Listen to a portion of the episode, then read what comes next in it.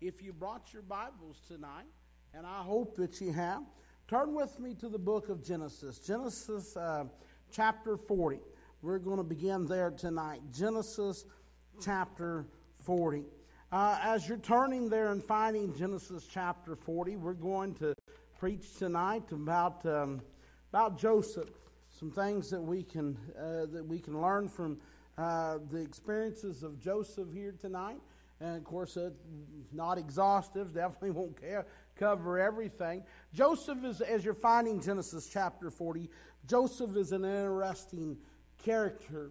Uh, in the scriptures. Uh, what I mean by that is he's an interesting person, uh, lived an interesting life that God used in an interesting way and portrays him in the scriptures in an interesting way. He is a type of Christ. We see so many similarities. Now, I understand Joseph in, in life was not a perfect, sinless person, but he, in some senses, are presented that way in the scripture because he is a type of Christ. He's right. The only one besides Christ is presented. We have so much of his story in the scripture, but yet we never hear of anything um, that he has done wrong, any sins that he had committed. We see him also, uh, we see a lot of parallels between him and Christ, right? We see him in prison and then brought out of, uh, of imprisonment and set at the right hand of Pharaoh, right? Just as Christ is exalted and lifted up and set at the right hand of the Father. We see them, if you were to look at. Um, chapter 41, I forget which verse it is, but on down here a ways in chapter 41, you will see this proclaimed at the, um, when he's installed in that position, that second uh, second spot there in leadership in Egypt, that everyone is to bow to him, right? And the scriptures tells us uh, that every knee shall bow uh, at the name of Jesus, right? That's on, that's on earth, above earth, and under the earth, right? And so we see him also. We see, I, I find it interesting that God uses him and through him as he stores the, the grain in, or, in order for them to make bread, that when famine comes, many lives are saved there in Egypt, not just Egypt, but the whole world world, is what the scripture says, because of the bread that Joseph is able to provide. And of course, we know Jesus is the bread of life, and, and through him, uh, whosoever, right? Many are saved, right? Whosoever will receive him, choose to accept him. I think it's interesting when we look and we think about uh, the garments, for instance. G, um, Joseph has this fine coat that is very unique, right? It's called a coat of many brothers, because, or coat of many colors, and because of it, his brothers are very jealous of him. Well, because he's his father's favorite, but that coat represents that and symbolizes that. I think it's interesting. We know as we read the scriptures, and that's what I was looking for just now, and I didn't quite get there, but that's all right. We know that Jesus had a very unique, special coat or garment that he'd been given that he wore. And as a matter of fact, it was of such value, right, uh, that they, they gambled for it, right? The guards gambled for it uh, and parted it between them, divided it between them uh, whenever he was crucified. We know that Jesus' brothers, right, took the, uh, or Joseph's brothers took that garment, right, and dipped it in blood and took it to his father as proof that he had uh, that he that he had been killed, right? Which he hadn't. It was a lie, but that was how they presented it to Joseph's father, Jacob. And I think it's interesting when you're talking about garments that whenever Joseph is put in his place, right, installed, right, when he's finally brought out of uh, prison by Pharaoh and put in second command, one of the things that he is given, not only is he given the signet ring off of Pharaoh's hand, but he is given these fine linen clothing, this fine garment. And when I read that, I can't help but think of the righteousness of Christ and clothed in that and, and his uh, resurrected body and glorified body and what that means and what that represents. And so we can see, and, and that's just a beginning, that's nowhere everything, but we can see that he's a type of Christ. so as I look at this scripture, I want to read one verse to you tonight, and then we'll go to the Lord together in prayer in Genesis chapter 40, the very last verse in that chapter. Verse 23 says, Yet did not the chief butler remember Joseph, but forgot him. Let's pray together. Heavenly Father, we humbly come before you. We thank you, Lord, for the good day and for the many blessings. We thank you for the opportunity to gather here tonight, to worship together, to lift up our voices and praise to you together, to glorify your name, to worship you together. We thank you for our church family, for our brothers and sisters in Christ. We thank you, Lord, for the roof you put over our head the nation that we live in, the freedom that we have to gather here tonight. Thank you, Lord, for each one who's fought and bled and sacrificed and died so that we can have this freedom. But we know ultimately it's a gift from you, so we give you all the praise and the glory.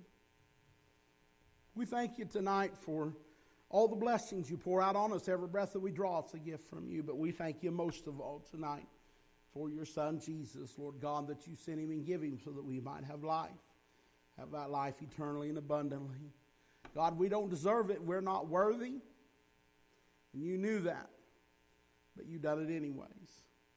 So God, my prayer is, is that we, as your people, we'd never take it lightly, never take it for granted. But we would always be a people that is ready to lift our voices up to you that is always ready to, na- to make you known to the whole world, always ready to shout your blessings from the, from the rooftops. Lord, that we would give you every bit of the play, praise and the glory because you alone are worthy of it. And Lord, I pray as we go forward tonight in this service, Lord, that you would have your way and your will in our midst.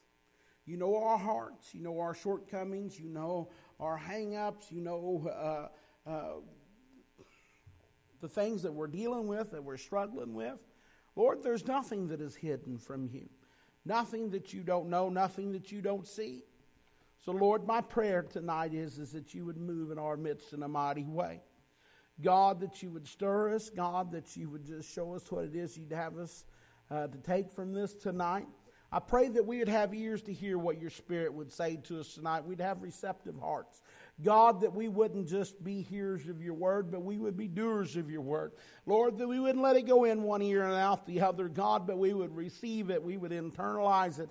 God, we would take it in, we would meditate upon it, and we would let it transform us from the inside out into your image, the image of your Son, Jesus Christ. God, that we might leave here different than how we come in. Lord, better fit to serve you, more willing, uh, Lord, with a burden for a lost and dying world.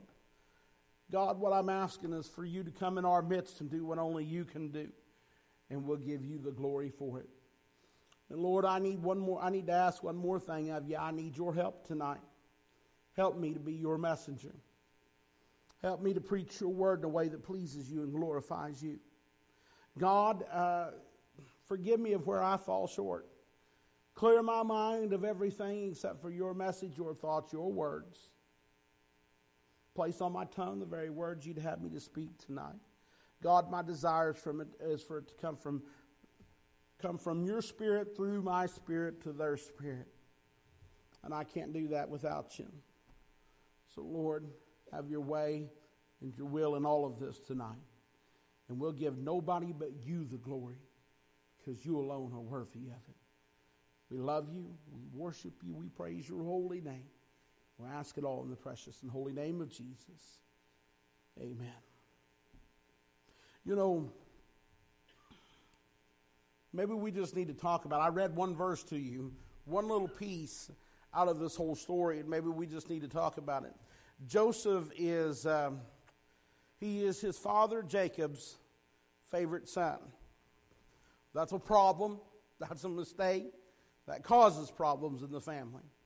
Joseph is hated by his 10 uh, other brothers. Right now, his one younger brother, Benjamin, obviously doesn't, but the others do. They have animosity against him, they don't like him. Uh, Joseph is known for being a dreamer, uh, for interpreting dreams. Um, you know, the closest thing I said that is not presented him doing wrong or sinning, uh, the closest that you get is when he's just a little too honest, right?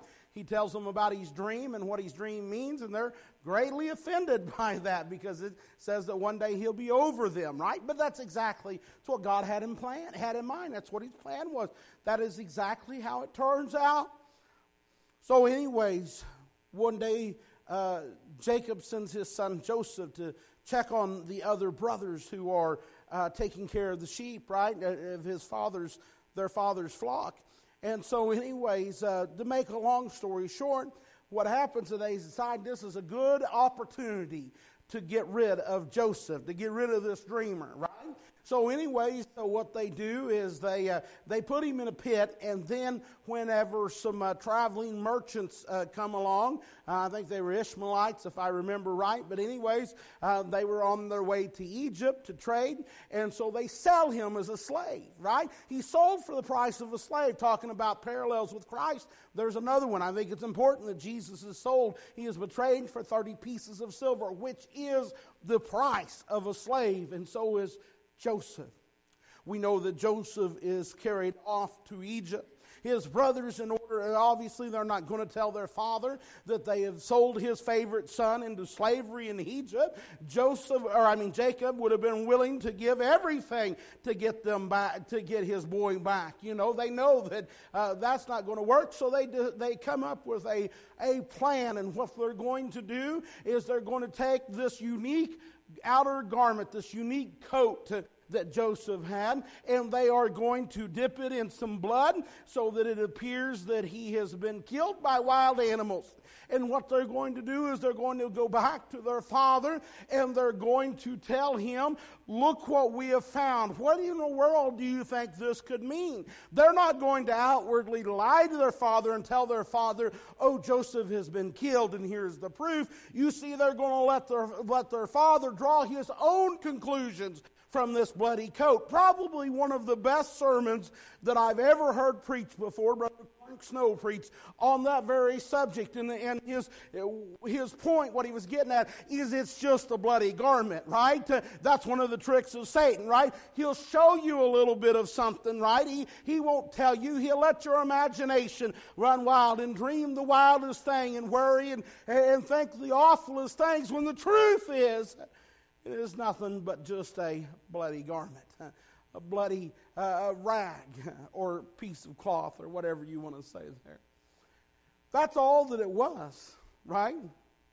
Joseph wasn't dead. The worst that Jacob thought and imagined wasn't even true. It was nothing but a bloody garment. Well, anyway, so for years, uh, Jacob thinks Joseph is dead. Joseph is a slave in Egypt.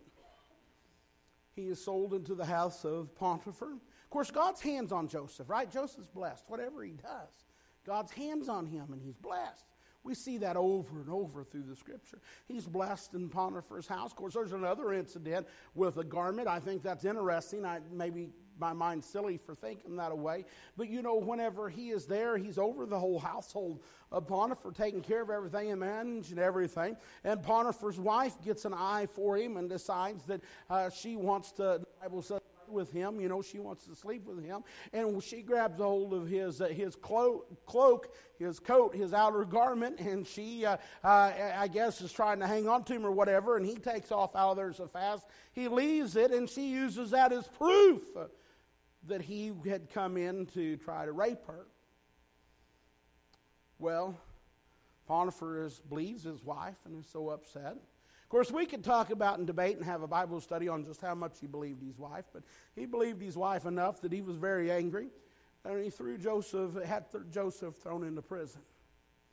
But even in prison, God's hands on him, and he's blessed. Next thing you know, he is, uh, what do they call that in prison? Like a trustee, you know? He, he is in charge of all the other prisoners and taking care of things because God's hands on him. God's blessing him no matter what he does. And so there comes a point, there comes a time when the Bible says that the, uh, the Pharaoh's baker and I was going to say chief butler, right? That's kind of like a kind of like the cupbearer, like Nehemiah was, you know. Anyway, something happens. Pharaoh gets upset with them. They're thrown in prison. Time goes by and they have a dream. Both of them the same night. They don't know, they don't understand what to make of this dream. So Joseph gives them the interpretation. He tells them what's going to happen. The butler is going to be restored, and the baker is going to be executed, and that's just exactly. But he tells the butler whenever he interprets his dream, he tells him, he says, Now, whenever you're restored back, and see, think about this, this butler, right? If we look at, at the evidence is given there, he's kind of like, I don't know if he's exactly the same as, as what Nehemiah was as a cupbearer, but he's in Pharaoh's presence and he obviously probably has some influence there. He's able at least get a word in. He tells, Joseph tells him, Remember me. Right? Don't forget about me. Remember me because I've been falsely imprisoned. I didn't do anything wrong. Well, the butler's restored and the butler forgets Joseph. That's the verse I read to you, right? Right? That's the verse I read to you tonight. Let me read it to you again. Genesis chapter 40 and verse 23. Yet he yet did not the chief butler remember Joseph, but forgot him. He forgot all about him. Now, if we were to go on and we would read the next chapter, we would see that a period of maybe two years goes by, and then we would see that there's a certain set of events that happen. And uh, uh, Pharaoh has a dream, and this dream is uh, uh it's quite a dream, actually. Right, the, out of the Nile River comes uh, seven fat cows, and then after them comes uh, seven of the awfulest looking, scrawny, I mean, scrawniest, I don't know if scrawny is the right word, uh, but anyways, I mean just gaunt, awful looking old cows come up out of there. They eat the first seven, and you can't even tell that they had consumed them. They're still just as gaunt as they was before. Then he says he has another dream immediately afterwards. And there's seven um, how does it say? Seven kernels of grain. It's, it's on a, you know, it's on one stalk, on one head. They're just really, really looking really good. And then there is seven, seven more that come that are uh, scorched by the east wind, right? They're no good. They're worthless. Devour the first seven. And so Pharaoh calls in all of his all the wisest men in his kingdom, right? The magicians and the, uh, you know, the philosophers and all them guys. And he's supposed to be able to interpret dreams, and none of them, right? None of them have a clue. None of them have any idea what it means. Kind of reminds me a little bit, it's a different circumstance, but of Nebuchadnezzar in the book of Daniel. But anyway, so they can't figure it out. And at this point, right, like two years later, this chief butler remembers Joseph and he says, I realized my mistake. There's no boy I was supposed to tell you about, and I sort of forgot about him. But, anyways, I met him when I was in prison. This all turns out good for them, but I'm just going to tell you here in life, normally, when somebody starts out with, I met him when I was in prison, it's probably not a good idea.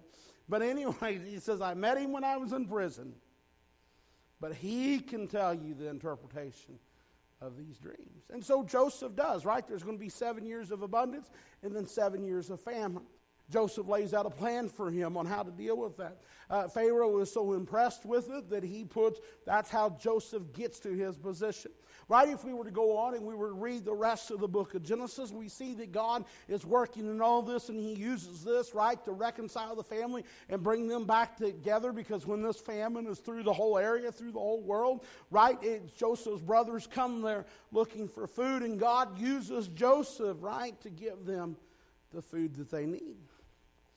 But let's talk for just a little bit this evening about that time whenever Joseph is in prison and he's forgotten about. Let me ask you a couple questions tonight. Have you ever felt like God has forgotten you? Right? Have you, have you ever felt like, like you've just been left hanging out there and God's not talking to you? God's kind of, it's like He's forgot about you. Have you ever felt like that maybe when you pray, God doesn't hear you. You're right? You're not getting any answers. Or at least He's not answering your prayers for some reason. look, if we're going to be honest, we've all been there before. We have all felt like that we were forgotten, abandoned, left. We've all looked around and wondered why things seem to be going the way that they were. Well, I'm going to tell you tonight that thankfully the scriptures show us uh, that the mountaintops and the valleys that the saints have went through before us. We've got examples that we can look at. We can see that we're not alone in this. We can see how God works and what He has done with others. That's what I want to take a few minutes tonight and examine, right? A man who was forgotten. And in doing so, I believe that we can find some valuable truths that's going to help us in these times. Remember, when we're here in chapter 40, Joseph is in a prison cell and he is forgotten, right? The cupbearer, the right, the, the, the butler uh, who was supposed to uh, uh put in a good word for Joseph to Pharaoh, he forgot. How do you do that? You know, he forgot.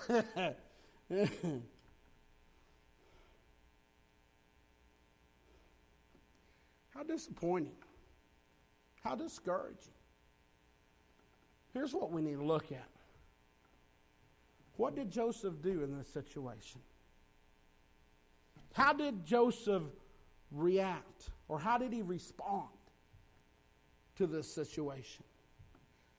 Well, I think if we come at this with those questions, there's some valuable things, some valuable truths, some nuggets here that we can learn from Joseph's experience. The first thing that I think that we can learn is focus on the job that God has given you to do. Right? For two years, Joseph uh, sat in prison, forgotten. For two years, he waited. Yet, in the, what did Joseph do for those two years? He did, didn't just sit there on his cot going, Woe, oh, woe is me, and do nothing, right? In, in the meantime, Joseph continued to do his job. He continued to do his work. He continued to do what God, what God had already uh, put in his life to do, right? Uh, uh, he kept up with his responsibilities. I think we can read about that in Genesis chapter 39. It's the same for us when we're in that position where we're just waiting, right? It is important for us to continue to do what God has called us to do.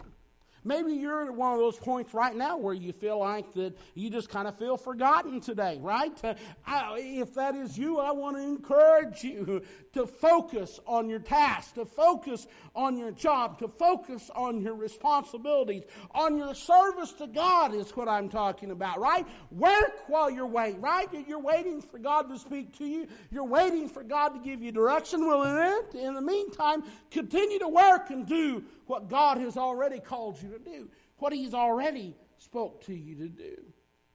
I say it this way let the Lord find you working in His service. Whatever responsibilities you have, keep doing them. Whatever it is God's granted you to do, keep doing them. And I realize that in the hardest times, that is the hardest times to serve God right? It's in these times where we're feeling forgotten. However, I want to encourage you to keep on.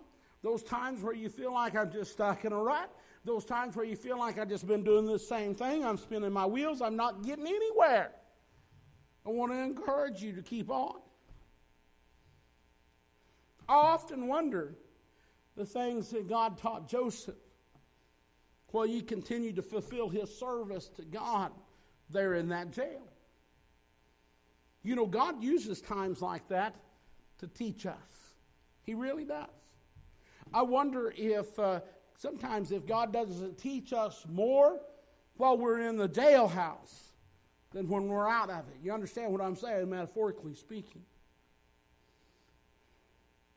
That's the but yet some for some reason it's our nature.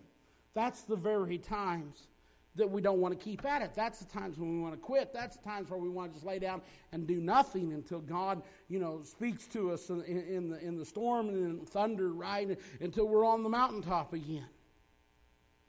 But you see, that's, that's the very time that we tend to, we want to neglect those responsibilities, the callings, and the gifts that God has given us. That's when we want to quit. But I'm telling you, don't. Don't. Stay faithful to God's service. Notice that whenever Joseph was in the jailhouse, God was still using him. Uh, as a matter of fact, it's in chapter 39 and verse 21. Right there in the uh, beginning, it says, But the Lord was with Joseph. Sometimes God, you ever realize this or thought about this? Sometimes God is using us and we don't even realize it. Joseph is in the jailhouse at the lowest point, probably in his life, feeling like he is forgotten. But yet the scripture tells us God's still using him right there. Here's another thing that we need to learn from this is we need to rest in God's sovereignty. That's probably something, as Free Will Baptists, we emphasize the free will, and we probably don't emphasize the sovereignty of God enough. Or me personally, I probably don't. But God is still sovereign, God is still in control, right? That whole two years went by, and it wasn't like during that two years things were happening that were out of God's control, right? During those two years, God was still in control. God was still moving, God was still working, God was still setting things up. He was getting Joseph ready uh, to move, even though Joseph might have felt abandoned, forgotten, and hopeless. The truth is, is God never works on our timeline. He never works on our time schedule. You see, here's the thing about God God is never late. You've heard that and probably thought about that before. But here's the other side of the coin God's never early either. God's never early. He's always right exactly on You realize that if that butler, if God would have caused that butler and moved on that butler to go and talk to Pharaoh the day he got out of jail, that'd have been too early. That'd have been too soon. Do you realize that? I'm telling you, even though it may seem awful that the butler had forgot all about Joseph, the truth is, is when the time was exactly right, and not a moment sooner, God caused him to remember Joseph. That's when he went to him, right? That's when, I mean, do you see how things uh, unfolded in those set of events when the timing was perfect. So don't you forget, even though you're sitting there and you feel like I've not heard from God, you feel like God doesn't hear me, you feel forgotten, you feel left behind, whatever it is, remember God is still in control. He is still sovereign. He's not forgot about you. Your job is to keep on doing what God has called you to do, to keep on working, keep on doing the service of God. Here's another thing that we can learn from this be aware, be alert, be looking for God's activity. Right? Uh, think about it this way How had God led Joseph in the past? Well, by dreams, right? We can go all the way back to Genesis chapter 37 and we can see that. How did God turn Joseph's captivity? Right in this present situation. It was through dreams. It was, it was. Listen, what am I trying to say? I'm trying to say that God works in different ways in different situations with different people. Moses was the only person that God, as far as I know, as far as the scripture records, anyways, Moses was the only person God ever dealt with through a burning bush. Nobody else. Balaam is the only one that God ever dealt with through a donkey. Listen, God has a unique uh, relationship with you and with me, and He has a certain way of dealing with you and a certain way of dealing with me. And honestly, the way He deals with you might not work with me or anybody else for that matter.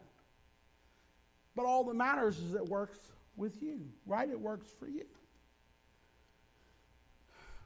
be alert.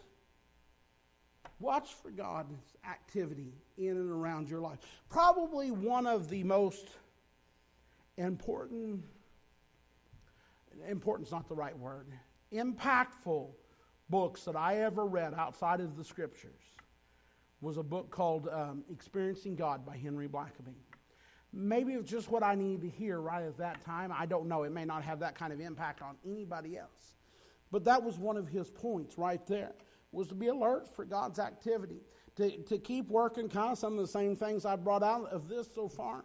Uh, to keep on doing what God has called you to do and be alert. Watch for Him to move. He's going to work with you in the same ways that He has before. Sometimes we need to just wait and watch for God's movement in us and around us. Keep alert for God's activities uh, in your life and be ready to respond. That's what's so important. Be ready. When God moves, you need to be ready to move. Right? What do we do so often? So often, God moves and we go, wait, wait, wait, wait, wait. Was that really you, God? Hold on a minute. God, tell me again. God tells you again. Next day, wait a minute, God. Are you sure that was you? Did you say that? God, tell me again. I mean, come on. When God moves, we've got to move. We've got to be ready. And let me give you one last thing seek God even when you don't feel like it. Seek God even when you're at your lowest. Seek God even when you feel forgotten. Sometimes when you feel forgotten, it's difficult to stay close to God. You struggle with thoughts like, does God care? Is God real? Does he, you know, does he care what happens to me? Has God forgotten me? Maybe God doesn't hear me. All kinds of crazy things will go through our mind. To put it very frankly, in times of captivity, I'm talking spiritually here, but in times of captivity, it's easy to get aggravated and to get frustrated with God. You know what it is? Everybody wants to be in the whirlwind. That's what it is. Everybody wants to be on the mountaintop. Everybody wants to be in the whirlwind. Everybody wants every day to be a, a, a Red Sea crossing day. We want to be in the whirlwind of God's activities all the time. But the truth is, God doesn't work like that most of the time. Usually, it's in the still, small voice. Seldom.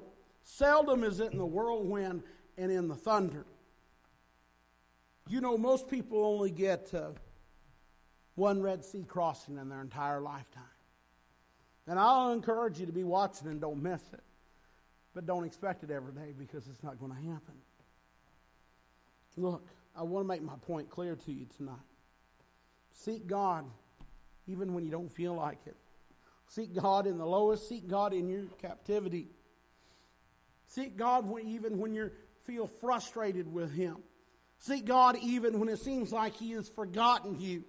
Seek God at all times. Don't become bitter or angry with Him. Seek God. Be honest with Him. Pour your heart out to Him. If you're feeling forgotten, if you're feeling left, if you're feeling like He doesn't hear you, if you're feeling like He's not answering you, if you're feeling uh, emotions of you know bitterness or anger or whatever it is, He already knows it. There's no reason to try to hide it from Him. Just be honest with Him. Confess it to Him. Talk to Him about it. Never, never forget. I'm telling you tonight, you've got the example of Joseph. Anytime you need to go back and remind yourself of this. Never forget that even though you might feel forgotten, that God has not forsaken you. God has not forsaken you. He tells us in His Word. He'll never forsake us, right? He'll never leave us. He'll never forsake us, right? He is there. He is uh, ever present, right? No matter what, no matter how low the valley gets, right? God is always there. Always there. So I don't know what you might be going through, what you might be dealing with. I don't know how you might be feeling. Hey, maybe you're on a mountaintop right now, and that is fantastic. That's great. You should be really excited about serving the Lord. You should be ready to jump up and do something for Him. But maybe you're at a valley right now. Maybe you're at a low point. I want to tell you, you're not forgotten. You're not forsaken. He's there with you every step of the way. You need to cry out to Him tonight. Why don't you do that? Would you stand to your feet? I want to open the altar and I want to give you an opportunity to come.